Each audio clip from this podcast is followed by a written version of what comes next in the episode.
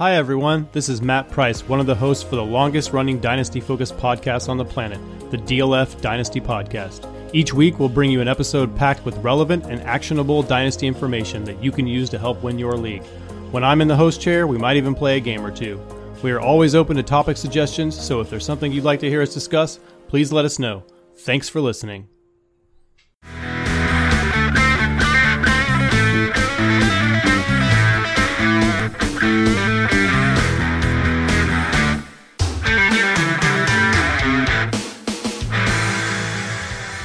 Hello, my name's Peter Howard at PA Howdy on Twitter. This is, in fact, a member of the DLF family of podcasts. Welcome back to the Dynasty Crossroads. I am enjoying doing the introductions after the interview.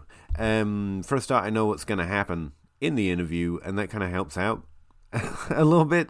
Um, this week, I'm talking to Jared Wackerly. Always seems like I'm reading that name wrong, but it's not. It's Jared Wackerly or at Jared Wackerly FF on Twitter. He's a member of the Dynasty Nerds website, podcast empire, really. He's the director of scouting and Devi over at the Dynasty Nerds, at Dynasty Nerds. Um, I really enjoyed talking to him. He's more tapir orientated, which I always think is good for a guest coming on to talk to me who leans more the opposite way. We talked about his favorite prospect from the class, Clyde Edwards Helaire. Um, we got to talking about the running back position in general and how it projects into the NFL. And uh, finally, uh, we mentioned a few players that we really like that aren't getting as much mention. Jared had a really deep name I'd never even heard of before towards the end here. Um, it's really interesting to hear about a player who would not stick out in numbers that's really standing out for Jared. So, uh, hope you enjoy it. Um, you can check us out at Dynasty Crossroads on Twitter. Um, you can find me at PA Howdy. You can find Jared at Jared Wackerly FF, as I already said, so that's probably pretty redundant. Either way, I'm glad you're back. We're back to a 30 minute podcast this week, apart from this introduction, which is going to push it over. So, again, like always, my things are my fault. But appreciate you coming in. And uh, yeah, let's just get straight over to the interview with Jared. Yeah, um, I uh, went with the Wendy's yeah. breakfast today. I haven't tried that, but I did that today. I'm not going to do it again. I think that was the bad a bad move. That was a bad call. Yeah. yeah. Yeah. Yeah. No. It's one of the things you're like after, afterwards. You're like, yeah, that that was probably definitely a bad call yeah. beforehand. To be honest. Yeah, um, sure. Who did you say you wanted to talk about? It was. I'll talk um, about Clyde Edwards Helaire. He's not my top rated running back, but he's my mo- he's like my favorite because he's so fun to watch. I'm not going to define favorite, right? Like let people choose choose it however they want, you know, to be sneaky. Um so what what does favorite mean to you? Um I don't know, just like when I watch him play, he's exciting. So I'm interested to see where he goes in the NFL draft. Um probably going to be like a third round pick, I would think, but he's going to give some teams some crazy value as far as catching the ball. I think he's going to be a PPR monster and he does give some rushing the ball upside. Like he's able to do it. So I'm assuming he was fun to watch this last season because you know he's taken a while to get that role, which is fine. You know that typically happens with running backs, right? Yeah, his freshman year he was behind like Derrius Guice and then Darrel Williams, who are both on NFL rosters right now. But 2018, I'm surprised he didn't beat Nick Brossette, who didn't get drafted at all. Um, as far as touching the ball goes, probably should have. And maybe that's a coaching staff mistake or like a lineage like, seniority type thing. But like with wide receiver, that's kind of the whole deal. It's like if you can't beat out this guy, then you're probably not good, kind of a thing, especially when, you know, and then you adjust by age and you say some fancy things, but that's basically it. Like you got to beat out the guy ahead of you. Yeah and that means you're good or might be good. But the running back, I really don't find that like I, I don't think that's true. I get that feeling, and it, it, could be like a coaching staff preference. Like even LSU last year, they brought in a five star running back and John right. Emery, who everybody thought was going to overtake Clyde Edwards Helaire. But again, they gave the touches to the se- the seniority player. Because I see that in the NFL that running back usage and opportunity can be so much a decision, right? I'm just going to use this guy because I like him. I mean, it could just be an X's and O's type thing. Like we don't know how we don't know these guys' mental makeup between the ears. You know, there's a lot that can go in between standing behind the quarterback, knowing which guys you need to pick up in pass protection. Um, you know what what the play call is, what the front is in the defensive line and how many guys are in the box. A lot of things are going through these guys' heads. And when they're first entering the NFL. You know, it could be a new scheme, new offense, new terminology. Could take a year or two before some of these guys can get up to speed, depending how smart they are. You know, not every, not all these guys are like you know brainiacs or anything. Um, some of them are. I'm not saying that these guys are stupid or anything, but um, it almost doesn't compare. I mean, you can be as smart as you want. It doesn't mean you're going to be able to be good good at sport. Um, Right. So it- it's a different kind of not intelligence, but it's it's got nothing to do with it. I agree. yeah, but that, that I mean that that could be a factor um, for sure. You know, some of these guys they can trust more to do their assignment. Right. Yeah, I, I like to remember there's a lot more going on on a football field for real football or playing the position. Like that's the thing for me about um, receiving work in college for running backs because it's difficult to find anything that's really predictive into the NFL. But players do seem to be used for the kind of role they were used in for college, if you know what I mean. So Mhm. if they don't have a large receiving role in college, they typically don't pick it up in the NFL. I mean, there's a few exceptions, so Yeah. it does happen, but typically it's Adrian Peterson. You know, they don't switch over, and I can't believe it's because Adrian Peterson, this athletic marvel, can't figure out how to catch a ball. I think it's because there's so much more going on. You know, it's running a route versus just being there when the quarterback desperately needs someone versus being aware of defender while also trying to track a ball, like all the stuff that I can't imagine uh, that even goes into it. I don't really have any of these running backs in this class graded as elite in many of the different categories, except for Clyde when it comes to receiving. Um, Oh, okay. Yeah, so he's like one of the few guys that I have graded out as elite in a specific category. Kind of like a Theo Riddick or a James White, like we've seen have success, like a Tarik Cohen, but I think he's a better runner than all three of those guys I just mentioned. Maybe we could comp him to kind of like an Austin Ekeler. Oh, really? Uh, he's a little bigger than Ekeler, but so is everyone. Yeah. right?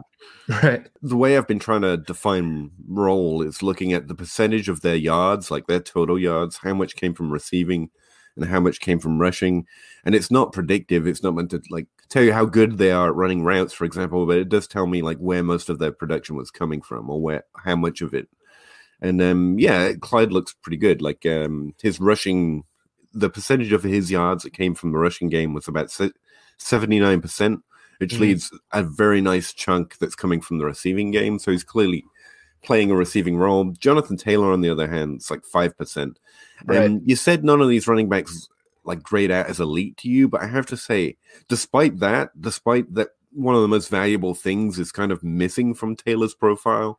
His last year, it spiked up, but even his best season isn't doesn't compare well to pass catching running backs in the NFL or three down backs. But like Jonathan Taylor got a score pretty close to Saquon Barkley, according to my, you know, I hate using. Are there are words you get sick of saying? There's like database and model. right. I'm- Model is like, I don't want to say them anymore. I know. They've lost all meaning. I know what you Um, mean. So Jonathan Taylor definitely is an elite. I think I know that, but he does score pretty well compared to like a Bar- like a Barkley, who definitely is elite. Yeah, I mean, there are people that are using the term elite with Taylor. It might just be my subjective opinion. I think he has very, very good vision. Great, you could even say great vision. Um, eh, so I'll just kind of tell you how I break my guys down. Um, so for each position, I have like maybe like 10, eight to 10 different categories of how uh, different attributes that apply to that position. Um, I grade them from a one to 10 scale, one being worst ever, 10 being 10 nice being. I like it. elite, nine incredible, like six is an average NFL player, four is an average college player.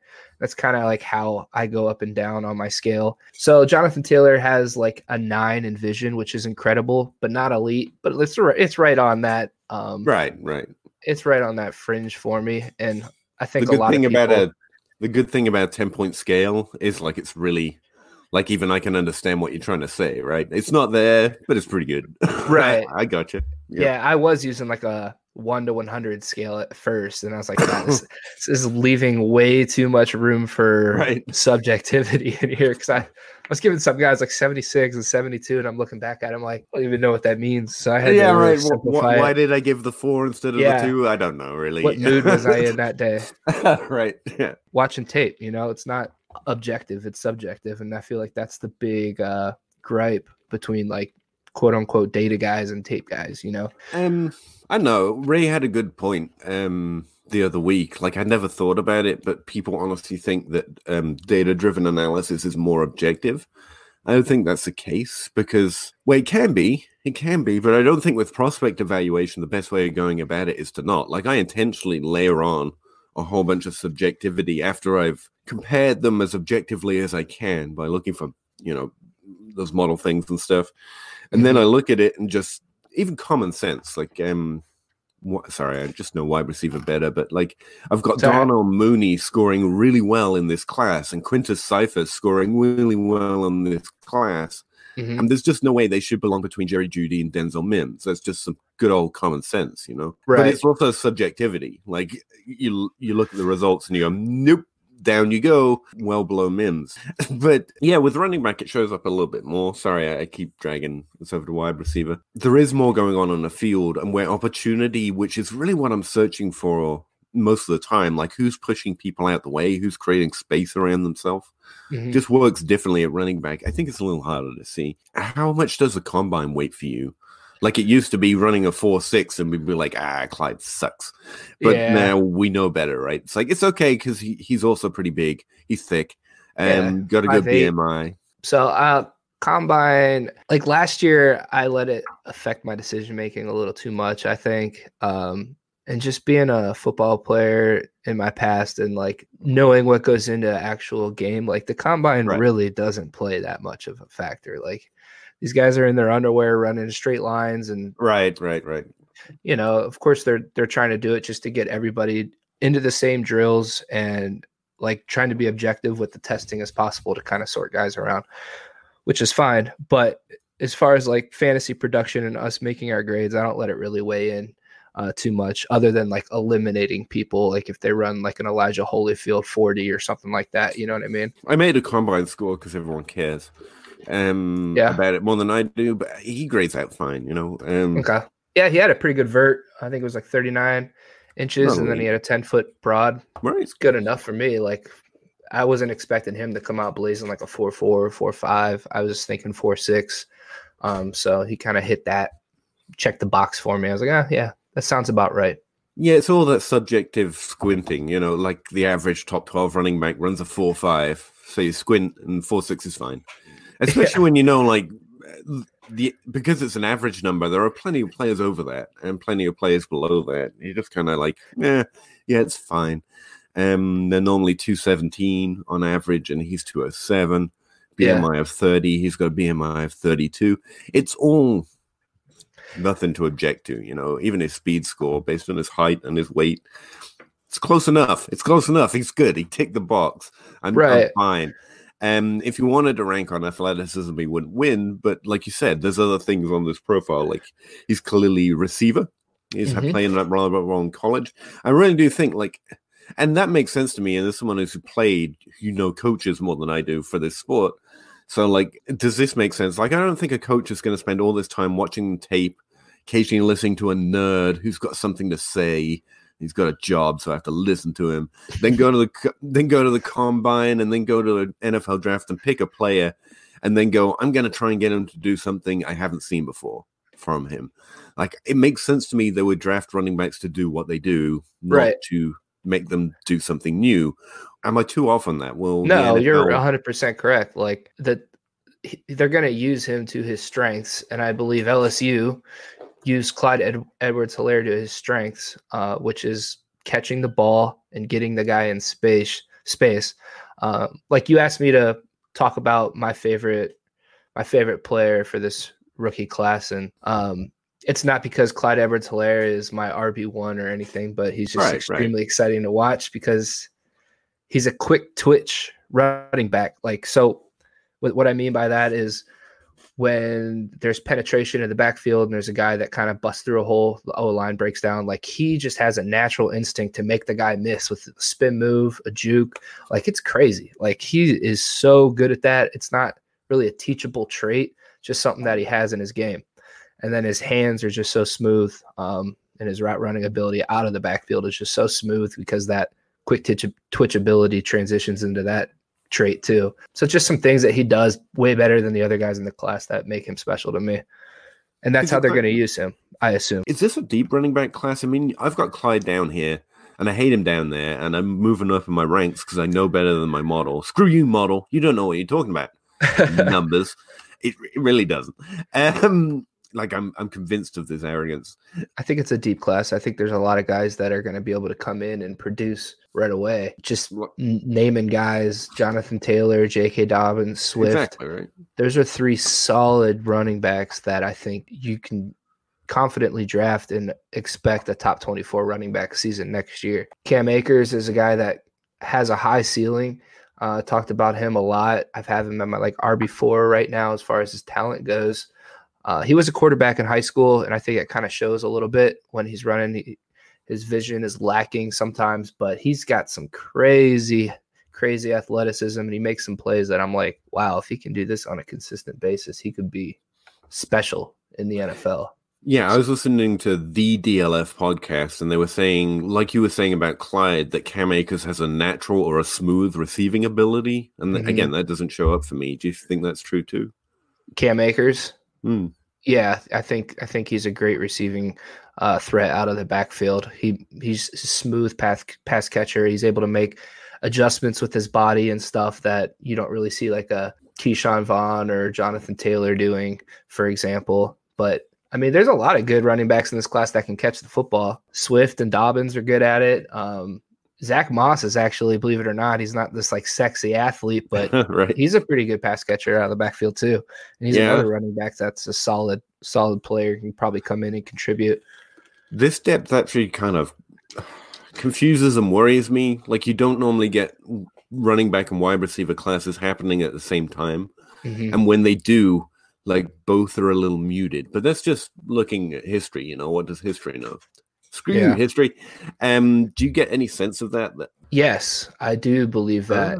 Ah, Um, I think this class is very deep, but as far as like top heavy, like elite caliber players, kind of like your Julios or Saquons coming out, I don't know that there's really any.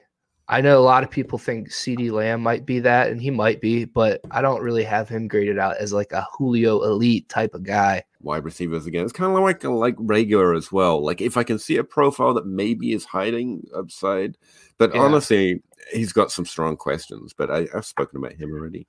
I love Um, Reagor too. I'm right there with Ray on that one. How's uh Rico Dowdle look in your database? He's uh running back from South Carolina. I'm my tape grades on him are higher than most people. He didn't really he he I think he had like 600 yards or something rushing last year, 500 yards. He's he shared a backfield. Um, but when I watched the tape, this kid he's got some he's got some traits there for for him that I think could ha- lead him to some s- success. Okay, yeah, he's towards the end here. Has a really good combine score. Yeah, he does. Um, Um, four five.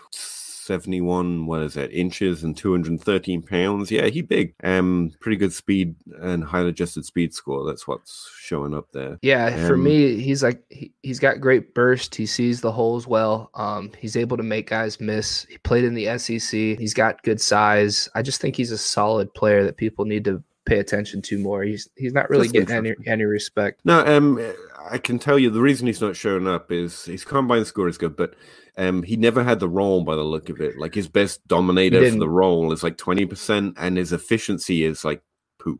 It's Yeah, like it two is bad. yards per team Yeah. pass attempt. Mhm. Um, but his split, interestingly enough, is good. Like he's got eighty percent of his yards are rushing, eighteen, um, is his average receiving yards percentage. Um, in that that's a percentage of his yards, not team yards. So, like again, his role looks solid if he got an opportunity, and he's athletic. So I, I can say that Yeah. about him. He just never had. He didn't do it He's- in college, so I don't know. Don't know what he is. That's interesting. He's one of those guys that's going to fly under the radar. Probably get maybe picked in a day three. He could go undrafted. Um, and I figured he would be low, lower in your model or uh, your spreadsheet in your database. But uh, he, he's somebody I've talked to, like with Ray. Ray Ray's pretty high on him too. He, he thinks he's pretty talented. Yeah, it, it's interesting, isn't it? Like um, watching it, it's much more about seeing a player you think could do it if he could get the role, Yeah, whereas numbers are much more seeing who got the role, who is actually good. There's a difference between watching it. You're much more able to go, this guy's got an interesting skill set, he's not on the field enough, so you don't know. Right. I, I, I, running back, that's probably especially more useful because, like we said, it could be a coaching decision. Maybe yeah. he just, I know, maybe Rico just really rubbed the coach the wrong way, and he never gets to, never gets to be the lead back, and then only you and Ray and would know about him. Well, actually, we don't know about him because you guys are sick enough to like tell us all about him. So we're like, oh, thank you. Good. Thanks for putting in those hours there, Jared. I, I appreciate it. yeah, too many hours. Um, but talking about the hours I spend on a database, like screw that, man. How many hours does it take to grind through this many rookie prospects when you're watching games, entire games? A long time, man. Yeah. Uh, luckily, we've put together like a prospect film library over at Dynasty Nerds where we have like a team that has been cutting up specific cut ups for specific players. So, like, there might be a tape that I need to watch on Rico Dowdle that's all his only the the plays that he's on the field, and it would take me like six minutes to get through it without rewinding yeah, and everything. Yeah, but. I think DLF has created like a a resource for finding tape, and then you've got Ray doing videos where he yeah. highlights fastest speed score on YouTube. Like he's doing a lot of great work over there for DLF right now. It's really cool the way you guys all like simplify that for us. And yeah, it's nice to have in the community. I know the FF astronauts have some stuff going on YouTube with that. And yeah, Ray Ray helped put that film library together at DLF, and he's got a lot of quote unquote all 22 tape. You know yeah, what that right. means? Okay, yeah, yeah I know what it means. Thank you. I appreciate you. You're not a tape in. guy, so just making sure. No, no, it's fine.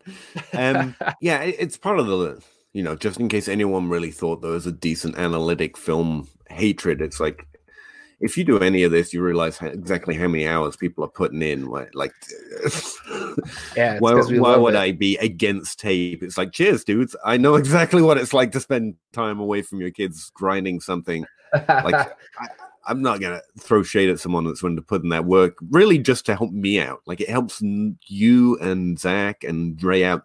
Not at all to spend the, your time doing that and then giving all of us that value, and we don't have to. So, like, yeah, on, man. But you're sick. I'm coughing up a storm, so I kind of want to something I definitely want to talk to you about because it's really interesting work. Talking about putting in the time, you do it with numbers too. So mm-hmm. you're like, you're the real sicko here. Don't talk about my sleep patterns. um, because you, like I said, you you ground basically a strengths of schedule for running backs in college which is harder to do because, like we said, the data is harder to get a hold of, hard to put apart. Now, as we know, strength of schedule is fairly unpredictable; it's not sticky, mm-hmm. but we're trying to get all the information we can. And I, like, I appreciate it. If you can appreciate what it is, then it's helpful just for your own safety. Like, who really stood out as having a weak and a strong schedule? I know you put out that tweet, but I, like, I want to hit to. I was really high on Cam Akers for a while, and he's a guy that kind of suffered from having a very poor O line, one of the worst O lines in uh, college football last year. According to Football Outsiders, they ranked his offensive line in terms of line yards at 120, which is like I think I think the lowest is like 130 or something like that in the NCAA. So it's it's down there. So what I did was I wanted to put some context to who Florida State's offensive line was going against in terms of rush defenses so I took the rush defensive rank week to week and I subtracted that from the the running backs offensive line line yards rank on football outsiders. So my theory was if um, throughout the season they had a high positive number, then that running back's offensive line was way better than the rush defenses they they went against. So they were helped out more, and it provided some context maybe to the, some to the numbers. In that, Cam Akers came back with a low negative 609, which means that his offensive line was worse than the rush defenses that the, he was going against. So he had a tougher schedule, for instance, in this, um, which wasn't surprising to me. Just watching, I was like, "Damn, this o- this O line stinks." um, right. A guy like Travis Etienne, who decommitted, but um, he was high up when I did this. He, he was looks like good for next year. Yeah. yeah, he was a thousand so his O line was way better than what he was going against. Uh, J.K. Dobbins was like 570. Jonathan Taylor was 418, so kind of in the middle. D'Andre Swift 400, kind of in the middle there. Zach Moss is 500. Your boy Eno was 114. Um, so kind of neutral. I will say it does remind me. We used to try, and I think they still do it a little bit, but with DFS and the NFL, we used to do a similar process looking for what do we call them? Run and pass funnels, like basically subtracting numbers from each other, mm-hmm. um, and then looking to see which one was high or low, so it encourages passes or rushes to that defense eventually I was trying to track that because I was trying to get better at DFS, and um, Josh Hermsmeyer like took the data from me, like, "Come here, kid," and and Dad came along and tested, and it was like, "No, that doesn't work." I was like, "Oh."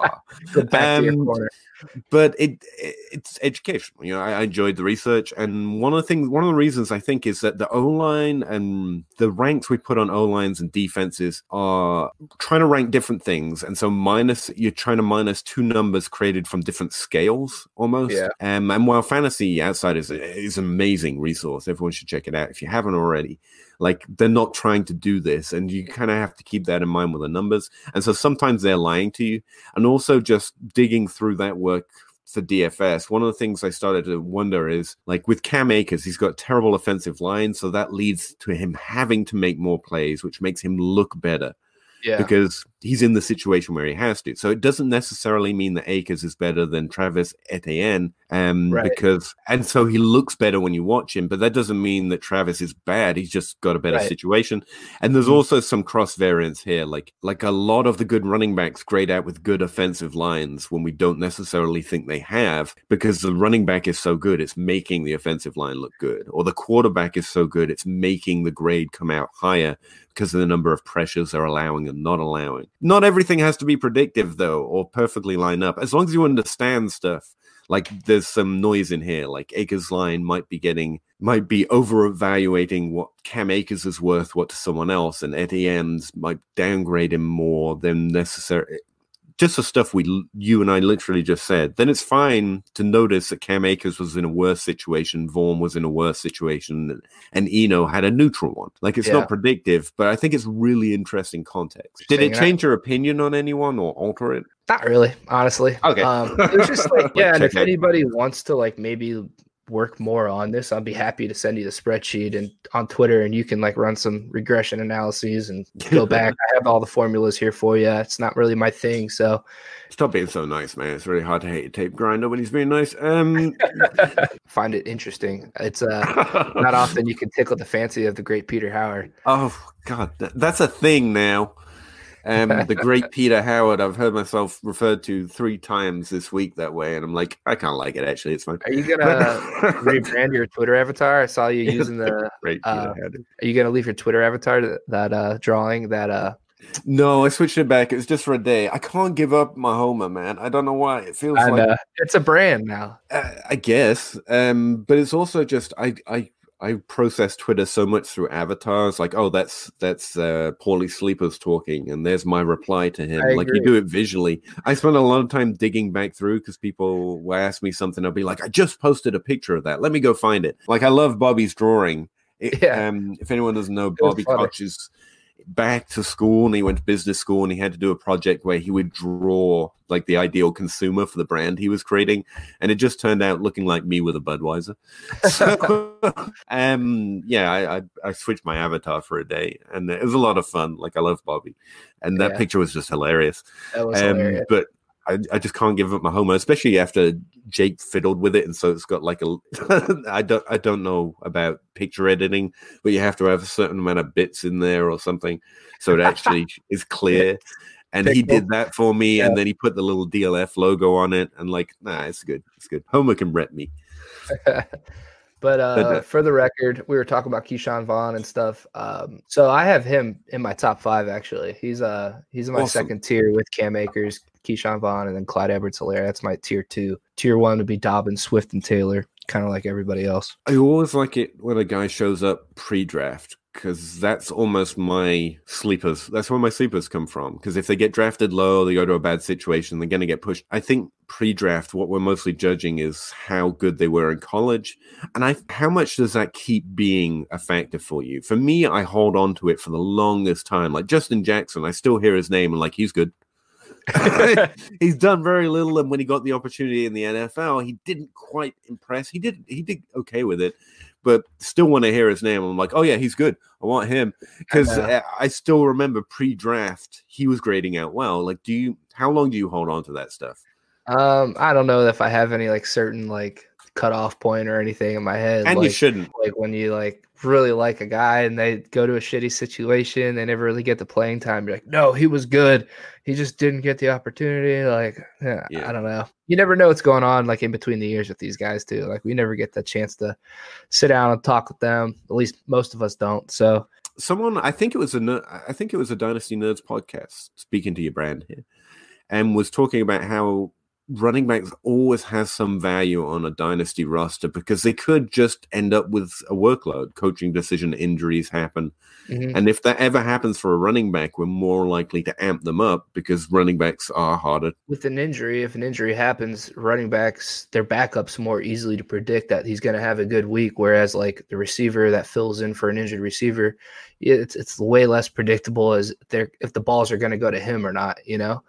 Like you know he's going to play running back. He's going to have that role on the team. So he's probably going to have value that week. That's why I like I like to fill up on like those running backs in like the fourth round of rookie drafts or maybe the like third round, just so right. those guys, those are usually the guys you get that are like fill-ins for weeks, and then I try to I flip them for like a second round pick at that point. You know.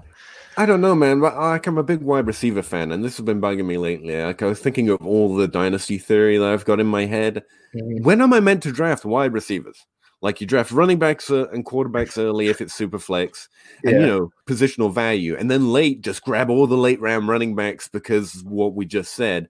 Like, mm-hmm. when am I meant to? It's like the second round, right? I'm only meant to take wide receivers in my second round. Never, so. Never do okay. it. Okay. Uh, that I break that rule a lot.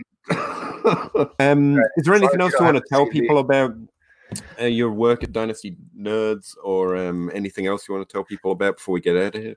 Uh, sure. Um, we have uh, a film stream that we do every Wednesday night. Last night we did J.K. Dobbins, Jonathan Taylor, and uh, D'Andre Swift. I'm on there with Nick Whalen and Dynasty Price, Garrett Price. Um, so we, we host that on Twitch, YouTube, Periscope. It's all on all the platforms, Facebook uh, every Wednesday night. We usually do it like 10:30. Last night we went at 10 because we did three guys. Uh, but when we cut it up, we put it up on YouTube in case you guys missed it. But definitely check that out. It's on the Dynasty Nerds YouTube channel. Um, myself, um, I have my Devy. I'm starting to do Devy work now. Um, I'm the head of Devy at Dynasty Nerds. We're trying to get a little more into that space. I started my own Devy podcast because I just like talking about prospects. It's what I'm passionate about. So I don't really have a set schedule when I release things. So I just kind of release them whenever I feel like it. It's called the Devy Spotlight. So subscribe to that. I have it pinned to my Twitter account and follow me on Twitter at Jared Wackerly FF.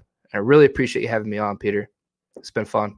I really appreciate you coming in, man. It's nice to talk to someone about these players because, you know, you, you yeah, can get fun. in your own head just sitting there working on it by yourself. So I really appreciate you talking to me about it.